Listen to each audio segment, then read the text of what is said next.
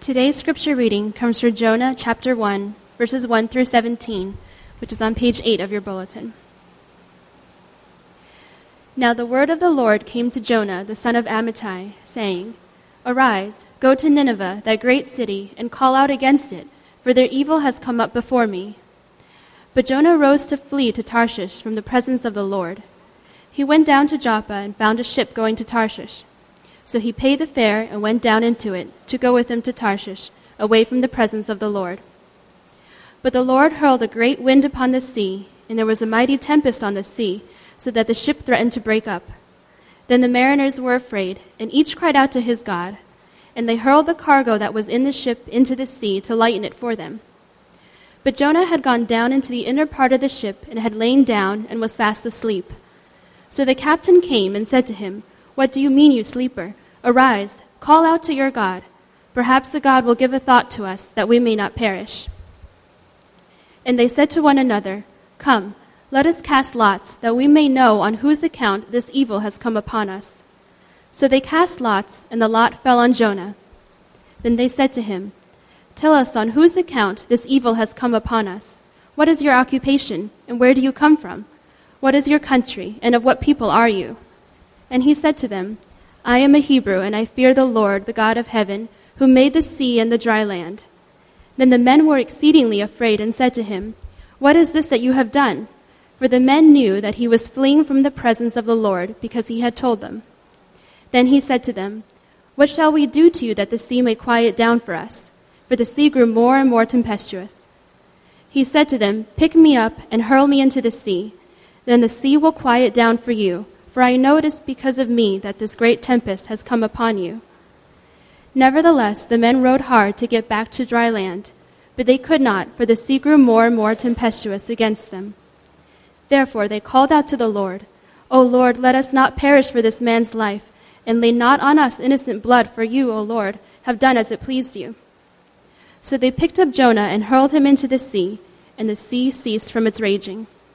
Then the men feared the Lord exceedingly and they offered a sacrifice to the Lord and made vows. And the Lord appointed a great fish to swallow up Jonah, and Jonah was in the belly of the fish three days and three nights. This is the word of the Lord.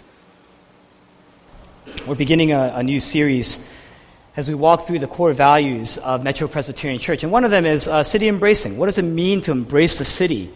Um, and we're going to be looking at the book of Jonah, the entire book. Um, three, three messages on the book of Jonah. It's a, it's a brief book, but it's an important book. And it teaches us God's heart for the great cities of the world.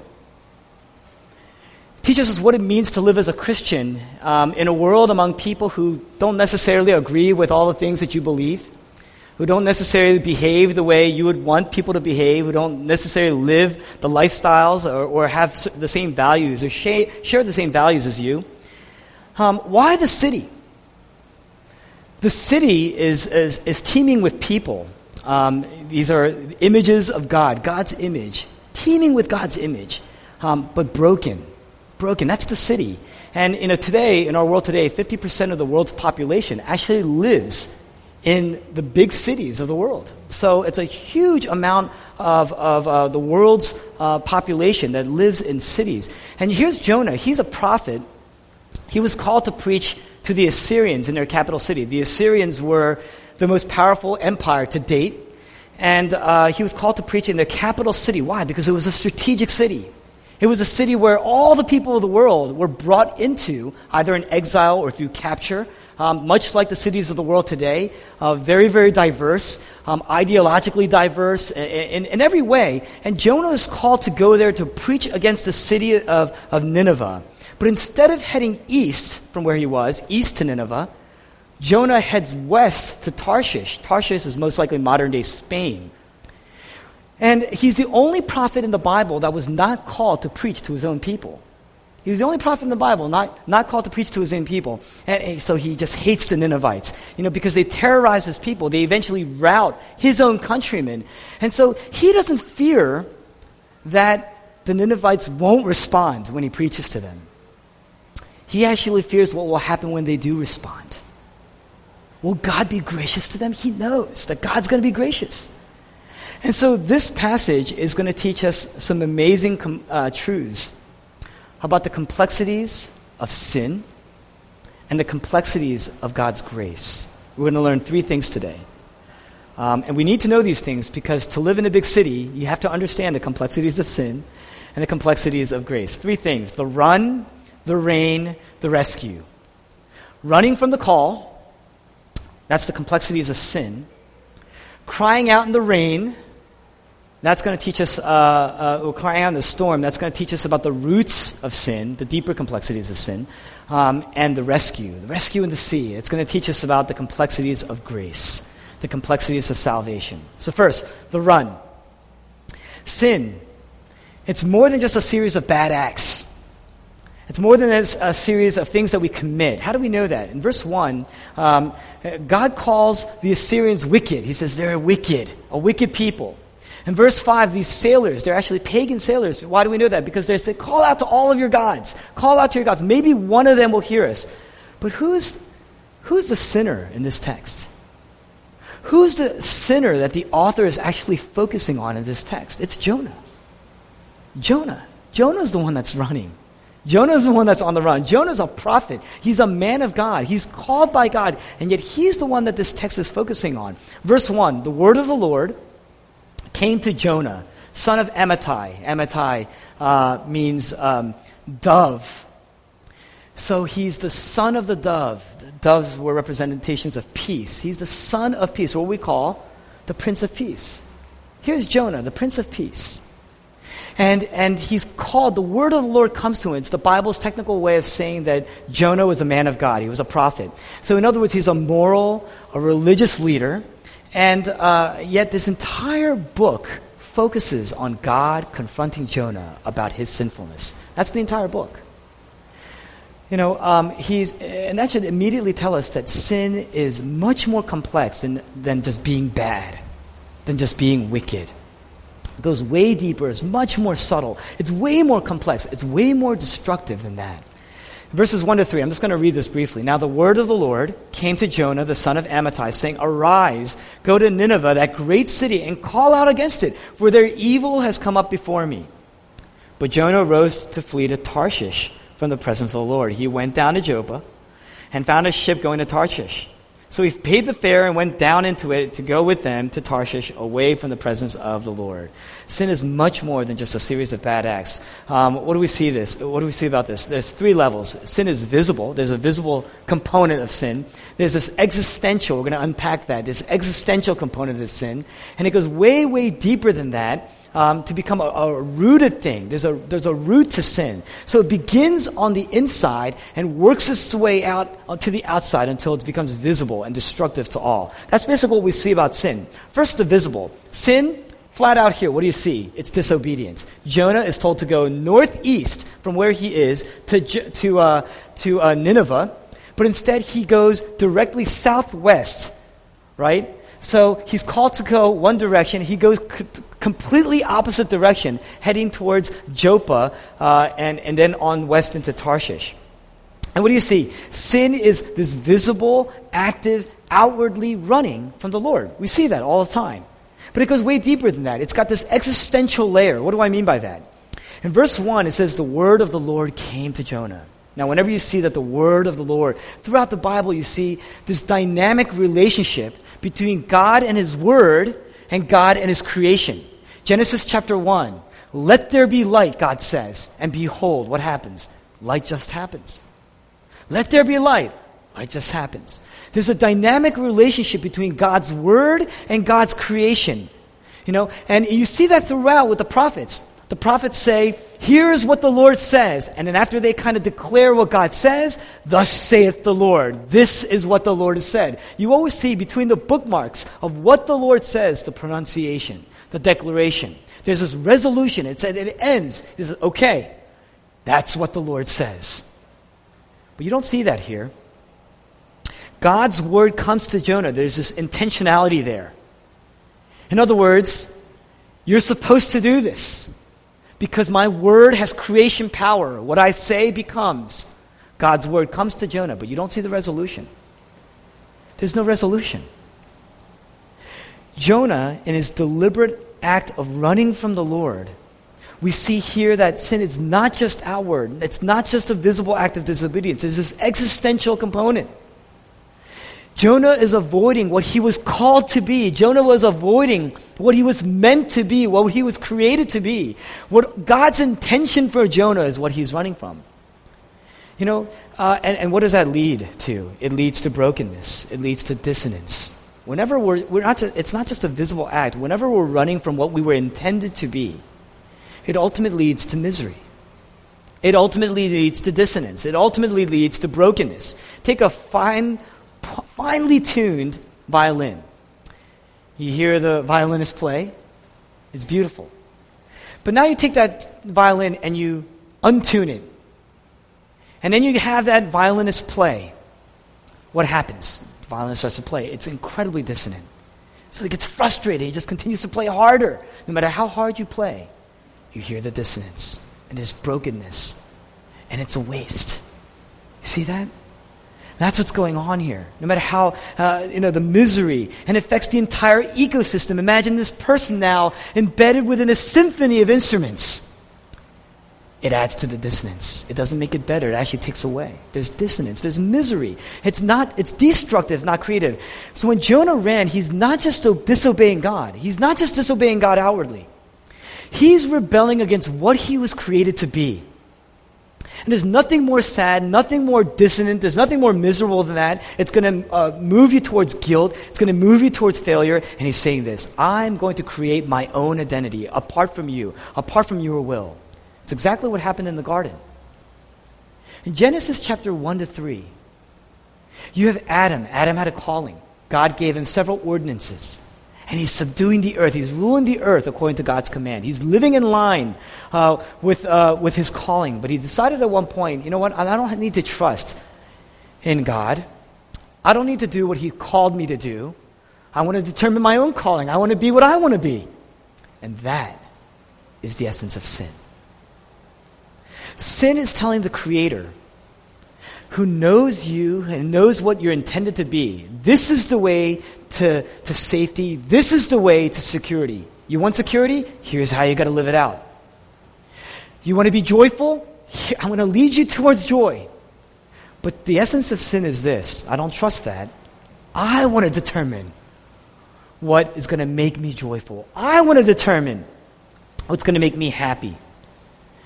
I'm meant for something else. Sin is telling the king, who knows how to secure you, who knows how to give you abundance, who knows how to give you peace, says, I don't need your peace.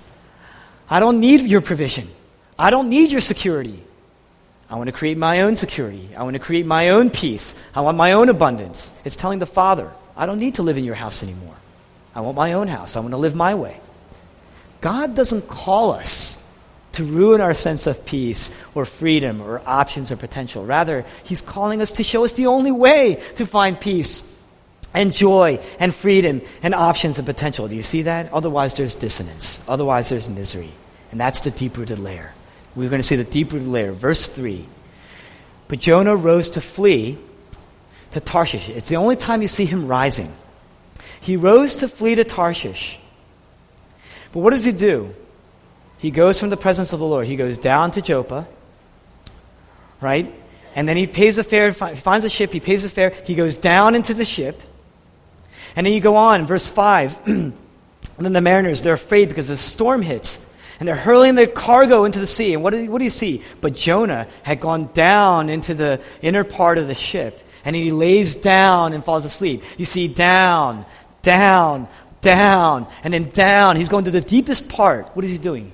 He, sin is not just outward, it's not just this existential, not rebelling against what you were created to be, but rather what it is is um, it's separating yourself, it's distancing yourself. Not just geographically. I mean, Jonah, you see the geographical distance, but why the down? You know, it wasn't enough for him to go down to Joppa. Then he goes down into a ship. Then he goes down into the inner parts of the ship. And then he lays down. He's trying to go as further away, as far away from God as he possibly can to his ability. It's a relational distancing. That's what sin is. It's not just a physical distancing, it's a relational distancing. He's running. And the Hebrew, uh, uh, the Hebrew interpretation of verse 3, it goes like this Jonah ran away from the face of the Lord. It's not written there for poetic embellishment. Throughout the Bible, there's this pursuit to seek God's face. In your word of encouragement, what do you see printed there? You see um, the threefold blessing, and they all mean the same thing. It's actually written in poetry. Um, the first line is a statement The Lord bless you and keep you. But to be blessed and to be kept is what? To have his face shine upon you, and for him to be gracious to you, to have his countenance upon you, and to give you peace. They're all, they all mean the same thing. To be blessed by God is to see his face. Psalm 27 My heart says of you, seek his face. Your face, Lord, I will seek. To seek his face is to be blessed, to have peace, to experience grace, to be intimate with God. We all understand what that means. What do we say when we're angry at somebody? Get out of my face. You know, it's not like you're saying physically, I want your face to be outside of my physical presence. That's not what he's saying. What he's talking about is a relational distancing. That's what we're saying. We say, talk to the hand. What are we saying? I don't want you to be in my face. I don't want you to be in my presence. I want to be relationally distant from you. So to run from the face of God means to run from intimacy with God. The physical distancing is just a representation of the, the relational distancing, the spiritual distancing that jo- Jonah wants. He doesn't want to just go west to be away from God, you know, physically. He heads to the furthest corner of the earth, Tarshish. That's where he's headed. And he goes down, and he goes down, and he goes down, and he goes down. And you see this corrosion of the soul. You know, you can't just apologize for the act. You know, I ran. That's not what sin is. It's more than that, it's so much deeper than that. There is this distancing, there is this crumbling. It starts with hidden bitterness, it starts with hidden jealousy. It starts with this hidden desire to control things. It starts with hidden drives that emanate and become visible in our lives. That's sin. And it takes over until it corrodes your soul, and you go down, and you go down, and you go down, and you go down. The bad news is it, it, it, doesn't matter you know, how good you are. You know why? Because look at Jonah. This is Jonah. This is the prophet called by God to preach, to be, to speak on God's behalf. And he is down. And he is down. Life eventually just blows up in our faces. That's the storm. We're going to talk about that. That's the storm. Um, and it happens because sin is so subtle, it's so corrosive, it's so deep that by the time things become visible, life is already blown up in our faces. You know, we burst out in anger, we burst out in pride, we lose intimacy with people around us. You know, um, nobody wakes up and says, you know, I think I'm going to kill six million people today. Nobody does that. It starts with the hidden bitternesses, the deep rooted slights, and then all of a sudden you start to gear and turn your life towards a group of people. And one day it becomes full blown. That's, that's, that's what happens. That's sin. That's the running. We're running from the one person that we need to run towards. We're losing intimacy with the one person that we need to find true freedom and potential and joy. And that's what he promises, and yet we don't trust. And so we distance ourselves. That's Jonah. Point one. Now, point two. Quicker point. the rain. Crying out in the rain, crying out in the storm. How does God begin to bring Jonah back? How does he begin to bring Jonah back? And he starts out with this the storm. The storm. Suffering. It causes these sailors, the poor sailors. Jonah happens to be on their boat, and, and you know, this huge storm hits, and they're just crying out to their gods. And, uh, and it teaches us this. You know, most of us, we believe that the storm is punishment. When we suffer, we think it's punishment for disobeying God. That's how we view our storms. You know, for those of you like me, you know, one of my favorite movies, if not my favorite movie, Sound of Music. You know, you have, uh, um, you know, the uh, Julie Andrews, right? Um, what does she sing? You know, somewhere in my youth or childhood, I must have done something good. That's the reason why she's experiencing. For here you are, standing here, right, loving me, right? That's what she says, right? Um, and we believe that. We believe if we do good things, God owes us. We must have done something good. So the corollary to that is what? If we do bad things, then bad things must be. Ha- the reason why we experience bad things in our lives is because we have been bad. We've lived a bad life. Um, and that's how we view storms. It's punishment for disobeying God. But if that were the case, think about it. If that were the case, Jonah would never have been called to preach to the Assyrians. Right off the bat, verse 1, God says, They are wicked. They are bad. They are disobedient people. But I want you to go and preach to them. I want you to preach to them. The entire book, the object of grace, is the wicked. The object of grace is the sinner in this book. The object here, the subject of confrontation, the subject of sin is who? It's Jonah, the religious person, the person who grew up in the church, the person who spoke on God's behalf and people revered him. How do we respond to the storms? There are three ways we generally respond to storms. The easiest way is we blame other people. We blame other people, and that leads to anger and self destruction. You know, when we really need healing, we you know, resort to, you know, we resort to anger, self destruction. The other thing we can do is we can blame ourselves. A lot of times we say, oh, why did I live that way? Now I'm being punished by God. And so we beat ourselves up, you know, and, and that leads to uh, self destruction. That leads to self pity, self destruction. The other thing we tend to do is we tend to blame God. We get angry at God. You know, why is God doing this to me? I lived a good life. Why is He doing this to me? And what does that result in? Anger and self destruction or destruction. Um, we blame the world like that. That's what happens. The first three, they are not going to help you. They're only going to lead to alienation, greater distancing, greater isolation. We're just going to keep going down and down and down and down. Jonah ends up asleep. That's what it's going to lead to.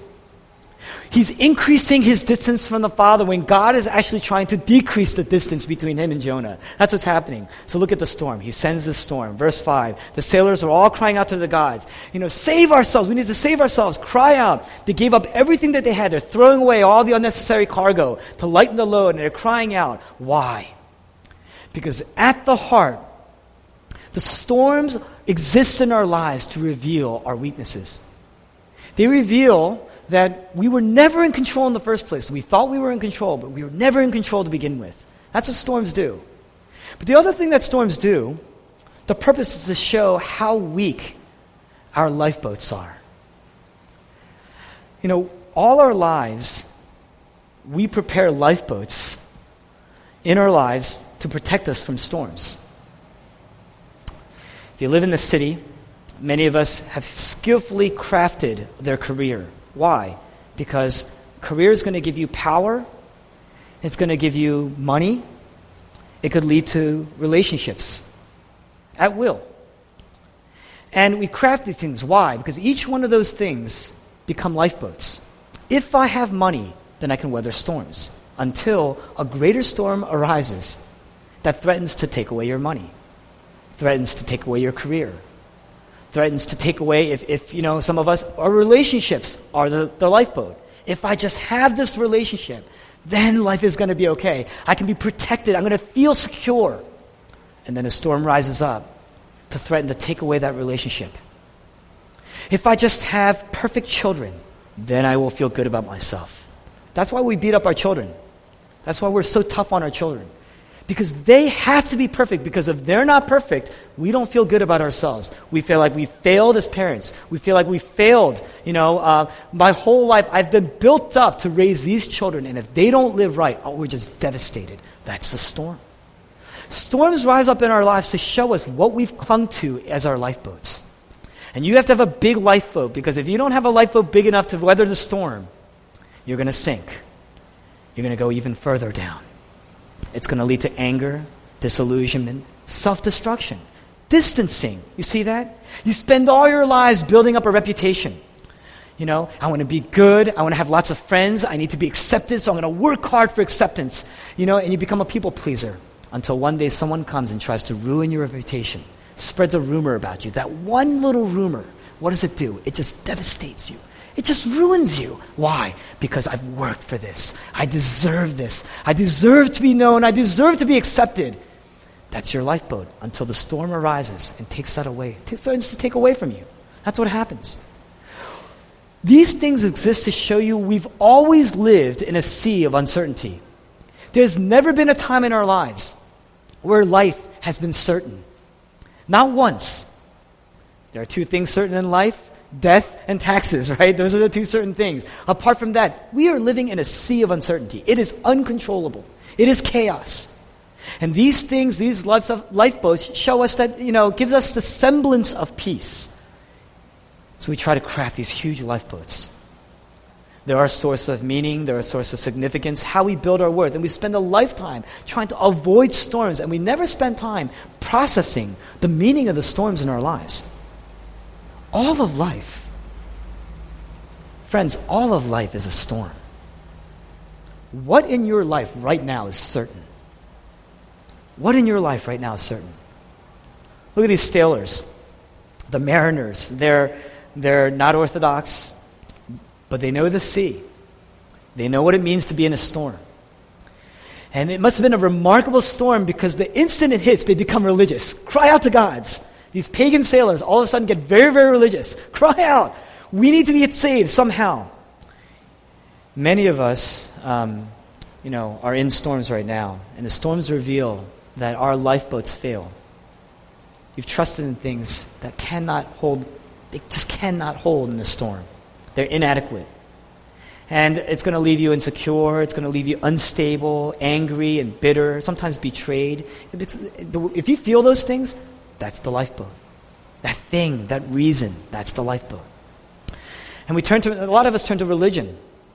You know, these sailors, they get very religious. We turn to religion to add another layer of security in our lives because we convince ourselves that if I'm good, if I go to church, if I join a small group, if I obey the Ten Commandments, if I serve in leadership, then I'm going to be okay. It's another lifeboat.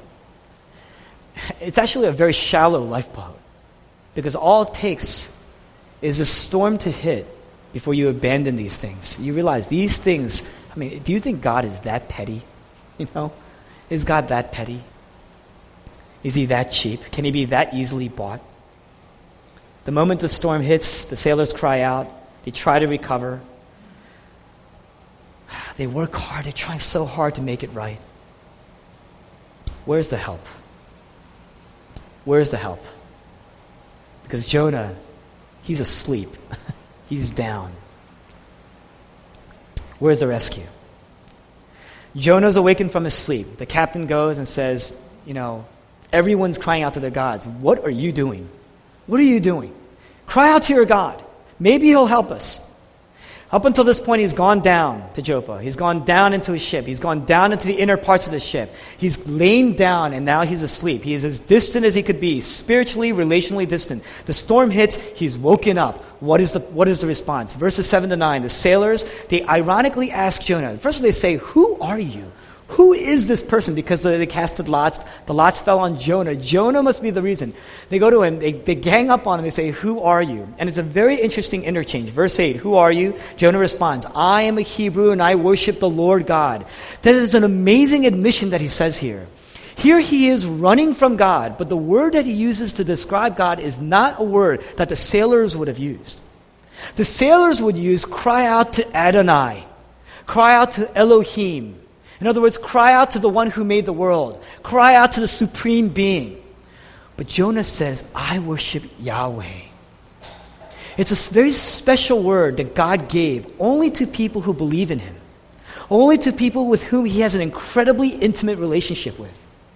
So here's Jonah, so distant, but the moment the storm hits and they ask you, Who are you? And why are you here? He says, I worship the most intimate God that you could ever know. He knows, as distant as he's been, God has not let him go. He knows. His conscience is waking up.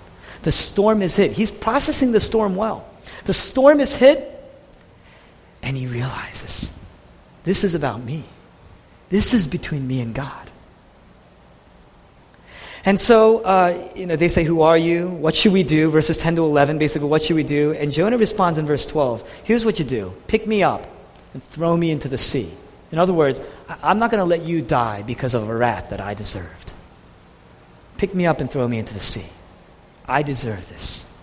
I'm going to die for you. everything's going to be calm. If you throw me into the storm, the sea will grow calm and you will be saved. And, you know, it's interesting because before Jonah went down away from God, but now he's going deeper. He's going to sink into the sea. But this time he's going towards God. He's woken up. He's surrendering his life.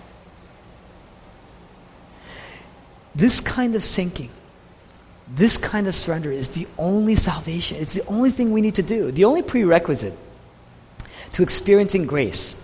It's not, you can't try to earn it by living a better life because that's too, it's too petty. And like I said, that's just going to save the outside. There's an existential, there's a deep rooted layer. So it doesn't answer to that. You can't do it by just confessing. That's just outward.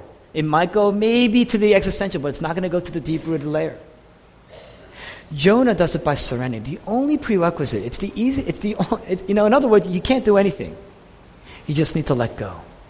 You just need to surrender to God, surrender to His will.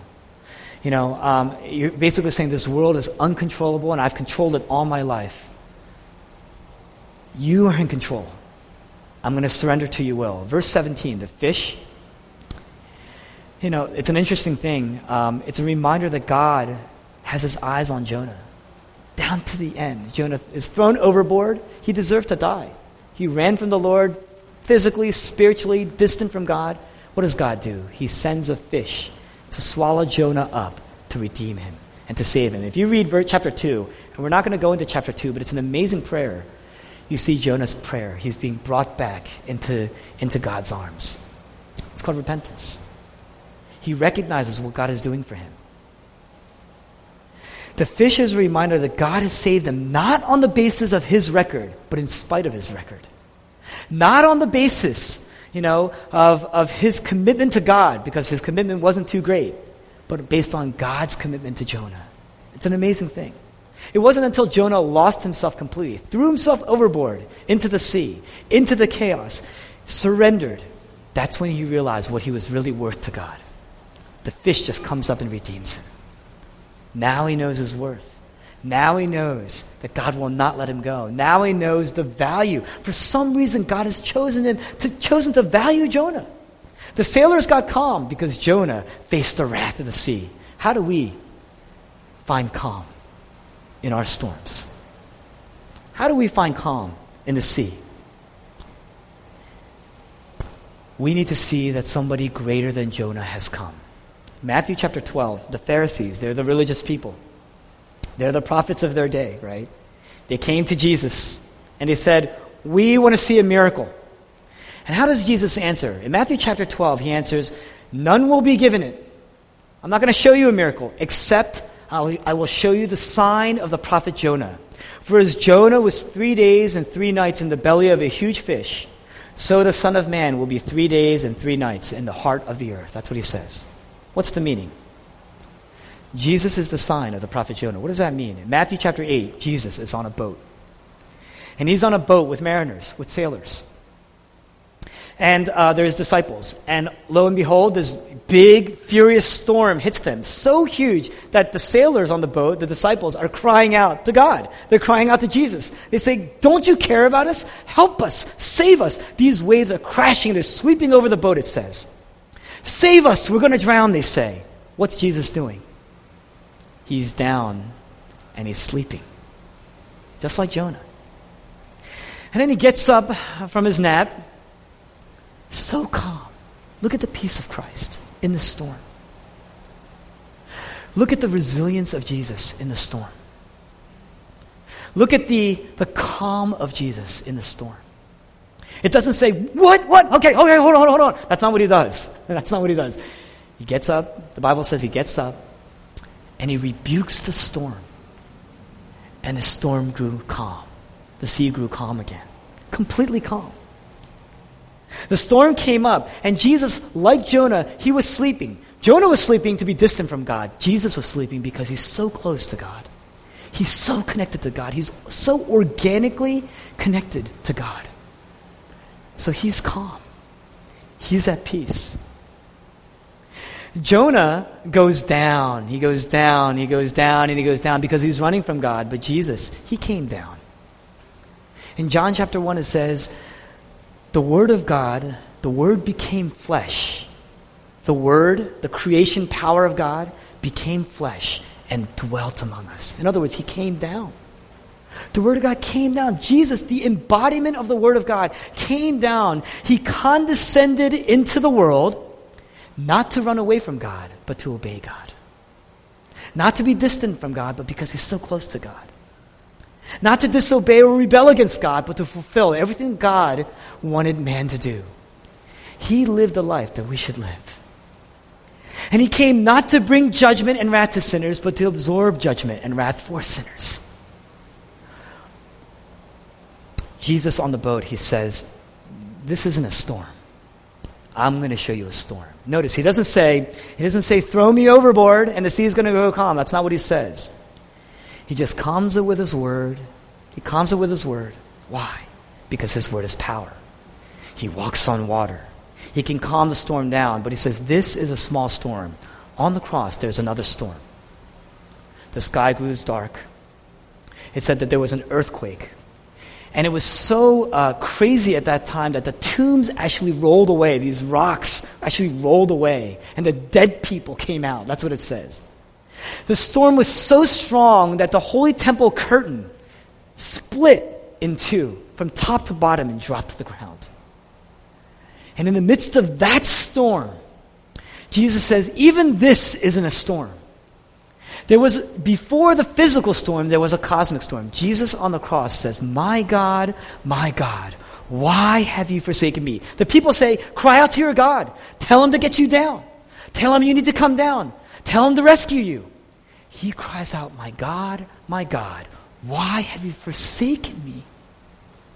Jonah is running from God and he says, But I am the Lord's. Jesus, so connected, so intimately connected to the Father. And yet he says, I have been forsaken. I have been disconnected. I have been forgotten. I, in other words, I have been thrown overboard. I have been thrown into the great cosmic sea. And it's the waves have swept over me. That's what he's saying. Jesus is saying, I seek your face. I don't have the blessing, instead, I got the curse. I don't have your face, I have your back. He says, I don't have uh, your grace, I am facing your wrath, so that my people can experience, they can become the objects of grace. I have become the ultimate object of wrath. I've become disconnected so that we can become connected. Jesus became forsaken so that we could become accepted. Jesus was cast out so that we could be brought in. No matter where we are, no matter where we've been, no matter how far down we've gone, God, His presence, His face, His blessing will always be near. Do you see that? Do you get that? It's because Jesus paid the price. Jesus paid the price. He threw himself overboard into the sea of God's wrath so that we can experience the calm. We get the calm. He gets the ultimate storm. And he was smitten by the storm. And if you believe that, that, it takes surrender to do that. To believe that story, to believe that truth, that narrative, that's the beginning of surrender. Do you believe that? Do you believe that? Friends, don't just try to turn from sin you know, okay, tomorrow, starting tomorrow, I make this resolution. I will not do this anymore. That's called religion. And it doesn't work. You're going to fail. Tomorrow, I'm going to be just better to my kid. Tomorrow, I'm going to be better to my, to my friends. You're going to fail. You're going to fail miserably. You're going to be swept away, and you're going to, it's going to take you further down because you're going to feel guilty because you failed. You know, it's not going to work. You have to look to the greater Jonah who faced the ultimate storm and, and, and when you see the greater joy, when you see Jesus on the cross, turn to him, trust in him. Inevitably, you're, you're taking your attention away from the other things, your other lifeboats, because they're, not, they're going to make you fail. They're gonna, it's going to lead you to the dissonance, to the brokenness, to the misery. Turn to the cross and see the ultimate storm, one storm that you will never be able to endure. And when you see that Jesus suffered the ultimate storm for your sake, your other storms, there's a purpose. If God loved you so much that he would send Jesus to brave the, to take the ultimate hit for you, You don't think that He has the power to take away the smaller storms in our lives? Then why does He let them happen? There's a reason. Let's process the storms in our lives. Wake up. Draw back to the Father. Your relationships will fail you. Your children will fail you. Trust me, I don't have children. I know your children will fail you. You know why? Because I'm someone else's child, and so are you. And you failed your parents just like I have. Your relationships will fail you. Your children will fail you. Your family, family will fail you. Your job will never give you the security that you're looking for, will never give you the peace, will never give you the acceptance that you're really, really looking for. Your sex life, your desire for the opposite gender because you just need that relationship, it will never, ever heal you in the way that you need to be healed. Let the waves of God's love sweep over you. And the way you do that is you see the waves of God's wrath sweep over Christ. Why did he do that? He did it for you. He did it for me. Friends, will you trust in that? Trust in that this week. Faith is to say, you know what? I'm on a lifeboat and I need to abandon this because the storms keep getting rougher. You know, when I was in my 20s, when you're in your teens, what's the worst thing that you could experience? You know, you failed an exam, uh, your boyfriend, your girlfriend broke up with you. That's a storm. That's a big storm. And you can't minimize that. At that age, that's a huge storm. You know, or you look, you look at your mirror and you don't like the way you look. That's a huge storm. When you're in your 20s, you know, you have other storms now. Finding that job, starting that career path, the promotion, the rat race. Big storm, storm after storm. Then you get married and you have children, and the storms, they never go down. They only get tougher, they only rage stronger. Pretty soon, will you realize that there is no life raft on earth that you can create for yourself to bring you to safe harbor? Will you trust that? It takes faith. If you're saying, you know what, I see that, that is not something that you naturally trust. That's faith. It's working right now. God is working in your life. That's what that means. Now, will you turn to Christ? and see that He paid the ultimate storm for you. He suffered the ultimate storm. And He did it with gladness. That's what it says in the Bible. He did it with joy, out of love. There's the love you need. There's the acceptance you need. If you, have, if you know the Father, then you know me. If you, if you have the Father, then you have me. There's your inheritance. There's your wealth, a wealth that will never die. Will you trust in that? That's faith. That's repentance. Let's pray.